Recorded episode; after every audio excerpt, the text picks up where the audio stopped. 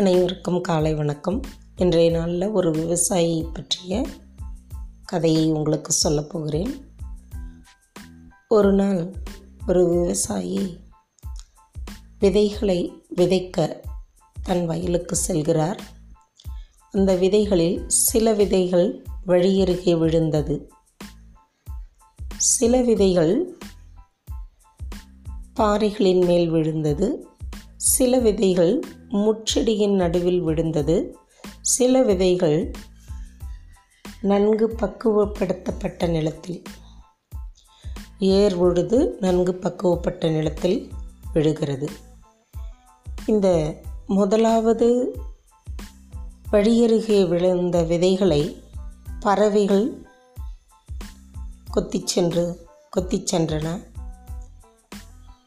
இரண்டாவதாக கற்பாறையின் மேல் விழுந்த விதைகள் முளைத்து ஒரு சிறிது வளர்ந்து பின்பு வேரூன்ற மண்ணில்லாததனால் காய்ந்து போயின.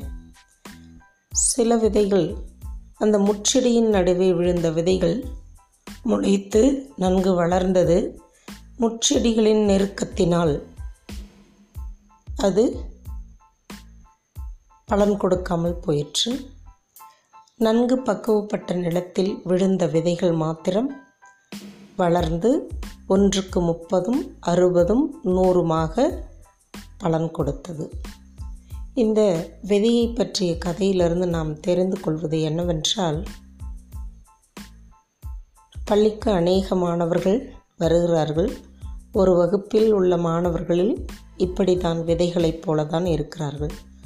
சில மாணவர்கள் வழியருகே விழுந்த விதைகளைப் போல ஆசிரியர் கற்பிக்கின்ற பாடங்களை சிறிது நேரத்தில் மறந்து விடுகிறார்கள். பறவைகள் கொத்தி சென்றது போல அவர்களுடைய வேறு எண்ணங்கள் திசை திரும்புவதனால் பறந்து போய்கின்ற போய்விடுகின்றது.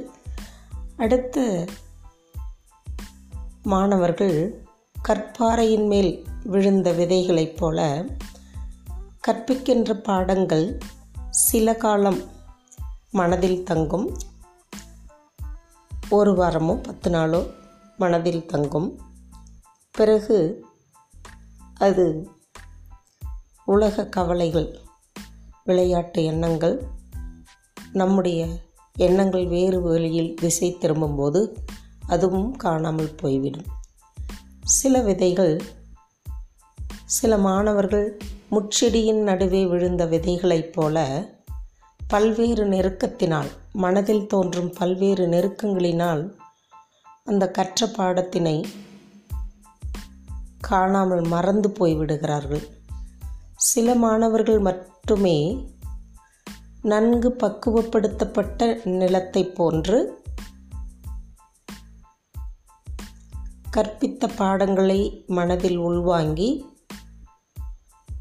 அது வாழ்க்கையில் பயன்படுத்தி கொள்கிறார்கள்.